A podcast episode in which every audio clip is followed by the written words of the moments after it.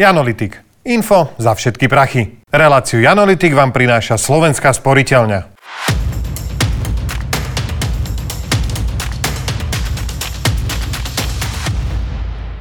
Nesiem vám novinu, počúvajte.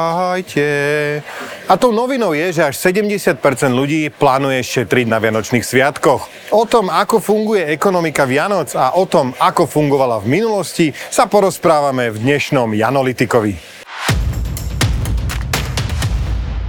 Prieskumu pre slovenskú sporiteľňu tiež vyplynulo, že ľudia chcú tento rok na darčeky minúť až o 10 až 50% menej. Ako sa na Vianoce pozeráte vy, ekonómovia? Je to len bezbrehé rozhadzovanie? Jedna z takých najznámejších teórií hovorí o tzv. vianočnej strate mŕtvej váhy. Počkaj, to je veľmi čudná teória, lebo nepoznám jedného človeka, čo cez Vianoce strátil váhu. Je to pomerne neintuitívny názov, mm-hmm. ale hneď si to vysvetlíme. Je to teda staršia teória ešte z roku 1993. Predstavil ju ekonóm Joel Waldvogel, mm-hmm. ktorý sa na to nepozeral cez nejakú makrooptiku, že koľko spotrebujeme cez Vianoce, koľko nakúpime, alebo ktoré odvetvia z toho budú profitovať, ale zameral sa na ten samotný akt darovávania darčekov. Mm-hmm. Pretože keď niekomu kupuješ darček, sú tam v zásade dva scenáre, ktoré môžu nastať, že ten človek človek si ten darček váži viacej, než si za ňo mm. ty zaplatil, alebo teda si ho váži menej, čo v konečnom dôsledku znamená, že je na tom horšie, ako by bol, keby má tie peniaze k dispozícii, ktoré si ty za ten darček zaplatil a môže ich minúť podľa svojej ľubovole. Čiže, čiže keby si ten darček kupoval on, tak to minie efektívnejšie. Tak. Takže najefektívnejšie je dať manželke pod stromček peniaze. No, podľa tejto teórie áno a až do toho momentu odozdania darčeku si efektívny, ale potom si k tomu pripočítaj tie náklady nemých a, a možno aj otvorených výčitiek a celkovo pokazenej vianočnej nálady. Mm-hmm, takže asi radšej ten zlý darček? No presne toto vyčítali aj tejto teórii, že nezachytáva nejaký širší kontext, až kým to v roku 2009 nechytila do rúk ekonomka Lídia Jao, dúfam, mm. že to vyslovene správne, ktorá tam zaviedla aj nejakú sentimentálnu hodnotu, čiže nejaký čas a energiu, ktoré venuješ tomu, aby si našiel ten správny darček, že ukážeš ten effort, mm. ktorý si vynaložil. Dobre, aká je finančná hodnota toho, že ja sa zamyslím a vyberiem najlepší darček? No, my ekonomovia nerátame iba s týmito finančnými ukazovateľmi, ale sú tam aj iné aspekty. Toto dávanie darčekov upevňuje vzťahy, robí ľudí šťastnejšími a konečný efekt toho dávania darčekov je potom pozitívny v porovnaní s tou stratou, o ktorej sme sa bavili pred chvíľou. Čiže ja vylepším vzťahy a naša rodina stojí potom na pevnejších ekonomických základoch? A aj to šťastie v živote je väčšie. Fascinujúce.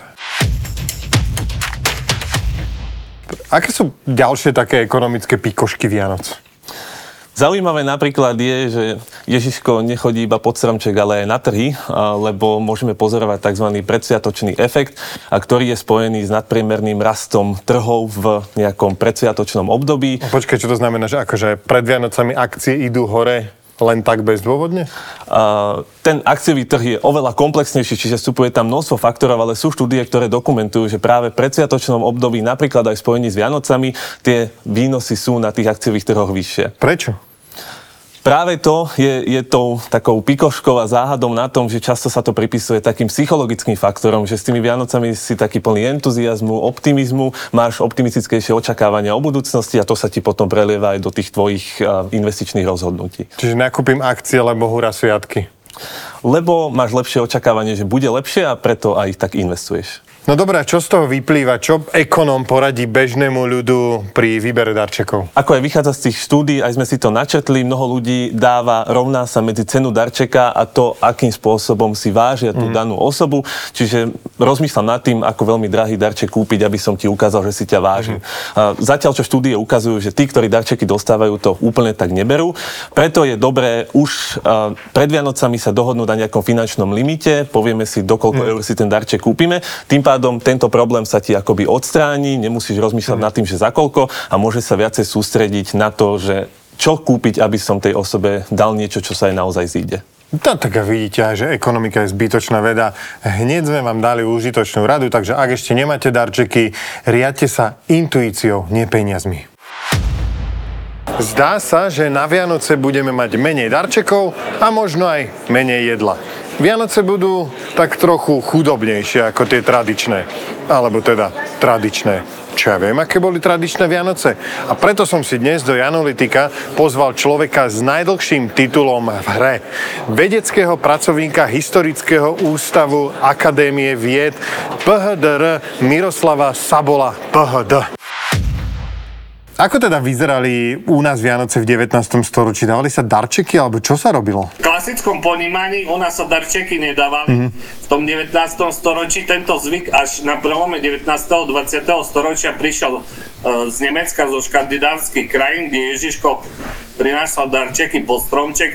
U nás sa uh, obdarovali hlavne koledníci uh, vo forme nejakých koláčov, mm-hmm. uh, strukovín, uh, pšenice, podstate, ale aj alkoholu mladšie rodiny dávali aj financie. Čiže to normálne bolo aj na veľkú noc, že prišli šiby, ryby, sú Vianoce, dajte peniaze? Áno, áno, ale samozrejme, že tí koledníci chodili e, skoro po všetkých rodinách, ale každá rodina čím disponovala, mm-hmm. tak, tak to dala. A, a v, v rámci rodiny sa teda nedávali darčeky? V rámci rodiny tento zvyk k nám prichádza až ku konce 19. Mm-hmm. a o, hlavne sa o, v tých bohatších nemeckých rodinách mm-hmm. bratislavských, tak o, títo spustili to obdarovanie darčekmi a potom z toho mesta to prechádza aj na vidiek. Taká bežná mešťanská rodina v 19. Mm-hmm. storočí obdarovala hlavne deti, mm-hmm. ale tiež to bolo len symbolické. Dostávali treba z chlapci drevené, drevené hračky, dreveného koníka, devčata porcelánové babiky. Tí dospelí skutočne len také symbolické veci ako muži tabak a ženy nejaké oblečenie, šatky a to hmm. všetko. Koľko ľudia míňali na Vianoce? Išla karta ako neskôr za toho turbokapitalizmu, že viac všetkého pre všetkých, alebo to prišlo až potom? Slováci, čo sa týka vydávkov, oni nie sú príliš spolahlivou, spolahlivou študijnou vzorkou. E, celoeurópsky trend stále naznačuje, e, že výška vydávkov na Vianočné sviatky súvisela s ekonomickými krízami alebo konjunktúrou. Uh, práve tá výška výdavkov kopi- kopírovala tú konjunktúru alebo mm. krízu. U nás na Slovensku to, to bolo práve opak. Bez ohľadu na to, či bola konjunktúra alebo kríza, tie výdavky boli, boli uh, dalo by sa povedať, že nadštandardné. Slováci v podstate na Vianociach nikdy nešetrili a tie Vianoce bol hlavný sviatok v roku. Presne. Čiže tam proste sa išlo akože cez mŕtvoli na dreň úplne, že to je jedno, ale musí byť na tom stole, musia byť tie darčeky. Skutočne, to bez ohľadu na politický režim, bez ohľadu na, na ekonomiku, ekonomiku štátnu, ekonomiku tých rodín, tak tie výdavky e, boli niekoľkonásobne vyššie pred Vianočnými sviatkami každej, aj tej najchudobnejšej rodine. V memoároch barona Frideša Podmanického sa hovorí, že už okolo 1820 si deti spisovali zoznamy, čo chcú na Vianoce a teraz citujem, ak sa na niektorém nachádzali zaznamenané rôzne zbytočnosti a pominuteľné hračky, tie boli ich rodičmi vrátené naspäť a deti vtedy museli spísať nový zoznam. E, toto je e, naozaj pravda, že proste poslali nejaký zoznam, vyškrkalo sa a kúpilo robilo sa len akože dobré, podstatné veci? Každá šľachtická rodina e, e, dávala v rámci svojich možností mm-hmm. finančných, ale e, hlavne ako vychovala tie deti. Samozrejme, že boli šľachtíci, ktorí dávali honosté dary. Niektoré deti dostávali arabských koňov hm. napríklad wow. v šľachtických rodinách. Napríklad baron, baron Hardek ktorý mal svoje pánstva e, v Zlatých Moravciach, Piešťanoch, pochádzal z významného horského rodu Erdeni. Jeho syn Miki, 15-ročný, e, vášnivý uh, motocyklista, zanietenec pre motorky, mm-hmm. si vydránkal vianočný dar, ako chcel motocykel. Mm-hmm. Ten ho aj dostal ako 15-ročný Jednalo sa o, o prvú motorku asi pravdepodobne na území Slovenska. No, bol to pre neho danajský dar, lebo chlapec v 20 rokoch sa na tej motorke aj zabil. OK. Takže také poučenie, že dávaj si pozor na to, čo si želáš. Pán Sebol, ďakujem veľmi pekne. Na Vianoce sa ekonómovia dívajú ako na čistú stratu mŕtvej váhy.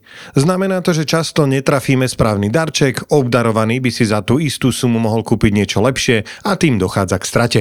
Riešením je dať peniaze, alebo si aspoň nastaviť finančný limit na darček a viac sa zamyslieť nad výberom. Veľmi dôležitá je snaha investovaná do výberu darčeka a emócia s ňou spojená. Kedy si to bolo jednoduchšie. V rodine sa totiž darčeky nedávali a obdarovávali sa len koledníci. Neskôr, keď táto tradícia prišla, naskočili sme na vlnu konzumu a stali sa lídrami v štedrých Vianociach. Niektorí bohatí rodičia to občas prehrotili, čo sa stalo osudné šľachtickému synovi Mikimu. Dávajte si preto pozor, čo si prajete a nebuďte ako Miki. Prajeme vám šťastné a veselé.